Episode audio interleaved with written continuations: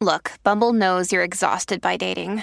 All the must not take yourself too seriously and 6 1 since that matters. And what do I even say other than hey? well, that's why they're introducing an all new Bumble with exciting features to make compatibility easier, starting the chat better, and dating safer. They've changed, so you don't have to. Download the new Bumble now.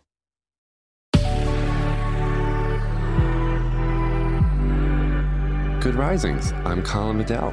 Today is Tuesday, July 13th, and this is The Rising Sign. So there is no more important transit to talk about today than the Venus Mars conjunction in Leo.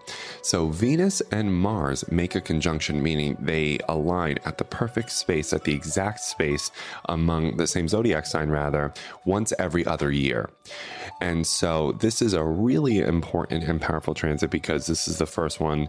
We didn't have one in 2020, go figure, right?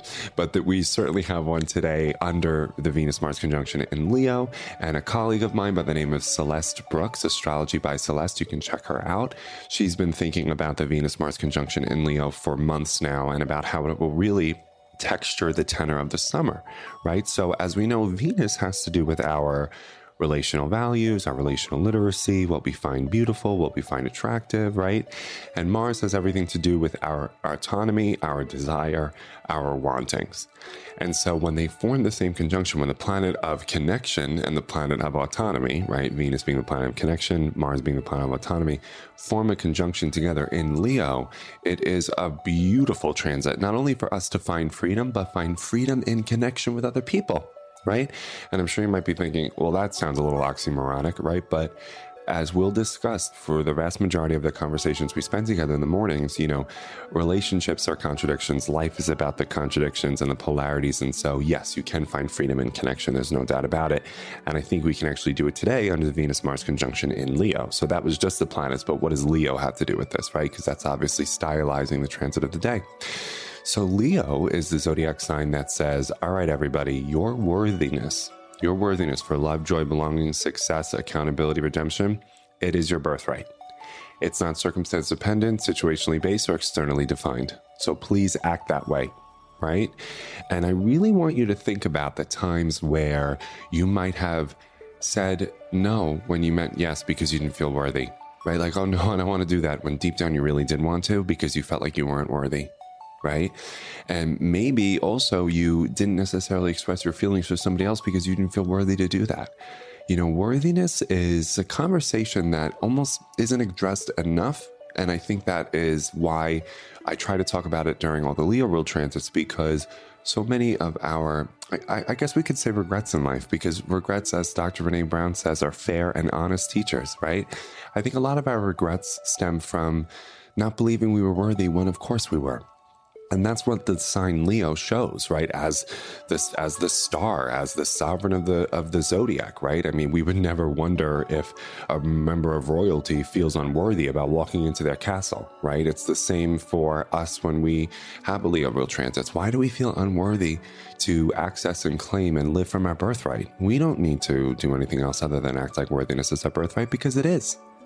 And I want you to think about how today and for the rest of the summer, you can go after what you want, you can name what you want, you can say your feelings, you can wrestle with vulnerability, you can own where you might have missed the mark because you're committed to doing it better from a place of fundamental worthiness. Because you, like everybody else, no more or less than everybody else, is fundamentally worthy of love, joy, and belonging.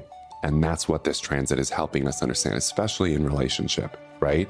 And I want you to extend your understanding of worthiness to yourself, of course, and demonstrate it to other people. Because it's not enough if it's just keeping a conversation between you and me.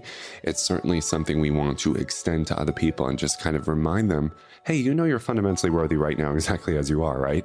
You know, don't let anything else distract you. Don't let any external circumstance make you think that your worthiness isn't fundamentally your birthright.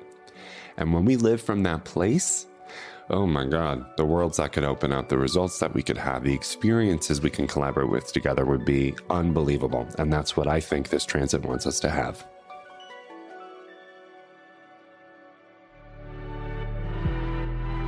I'm Colin, and you can find me at Queer Cosmos. Thank you for listening to The Rising Sign. If you enjoyed this episode, be sure to check out the other Good Risings offerings available in our feed. Have a great day.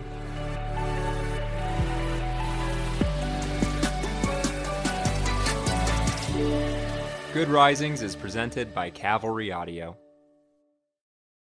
For the ones who work hard to ensure their crew can always go the extra mile, and the ones who get in early so everyone can go home on time, there's Grainger, offering professional grade supplies backed by product experts so you can quickly and easily find what you need. Plus, you can count on access to a committed team ready to go the extra mile for you. Call, clickgrainger.com, or just stop by. Grainger, for the ones who get it done.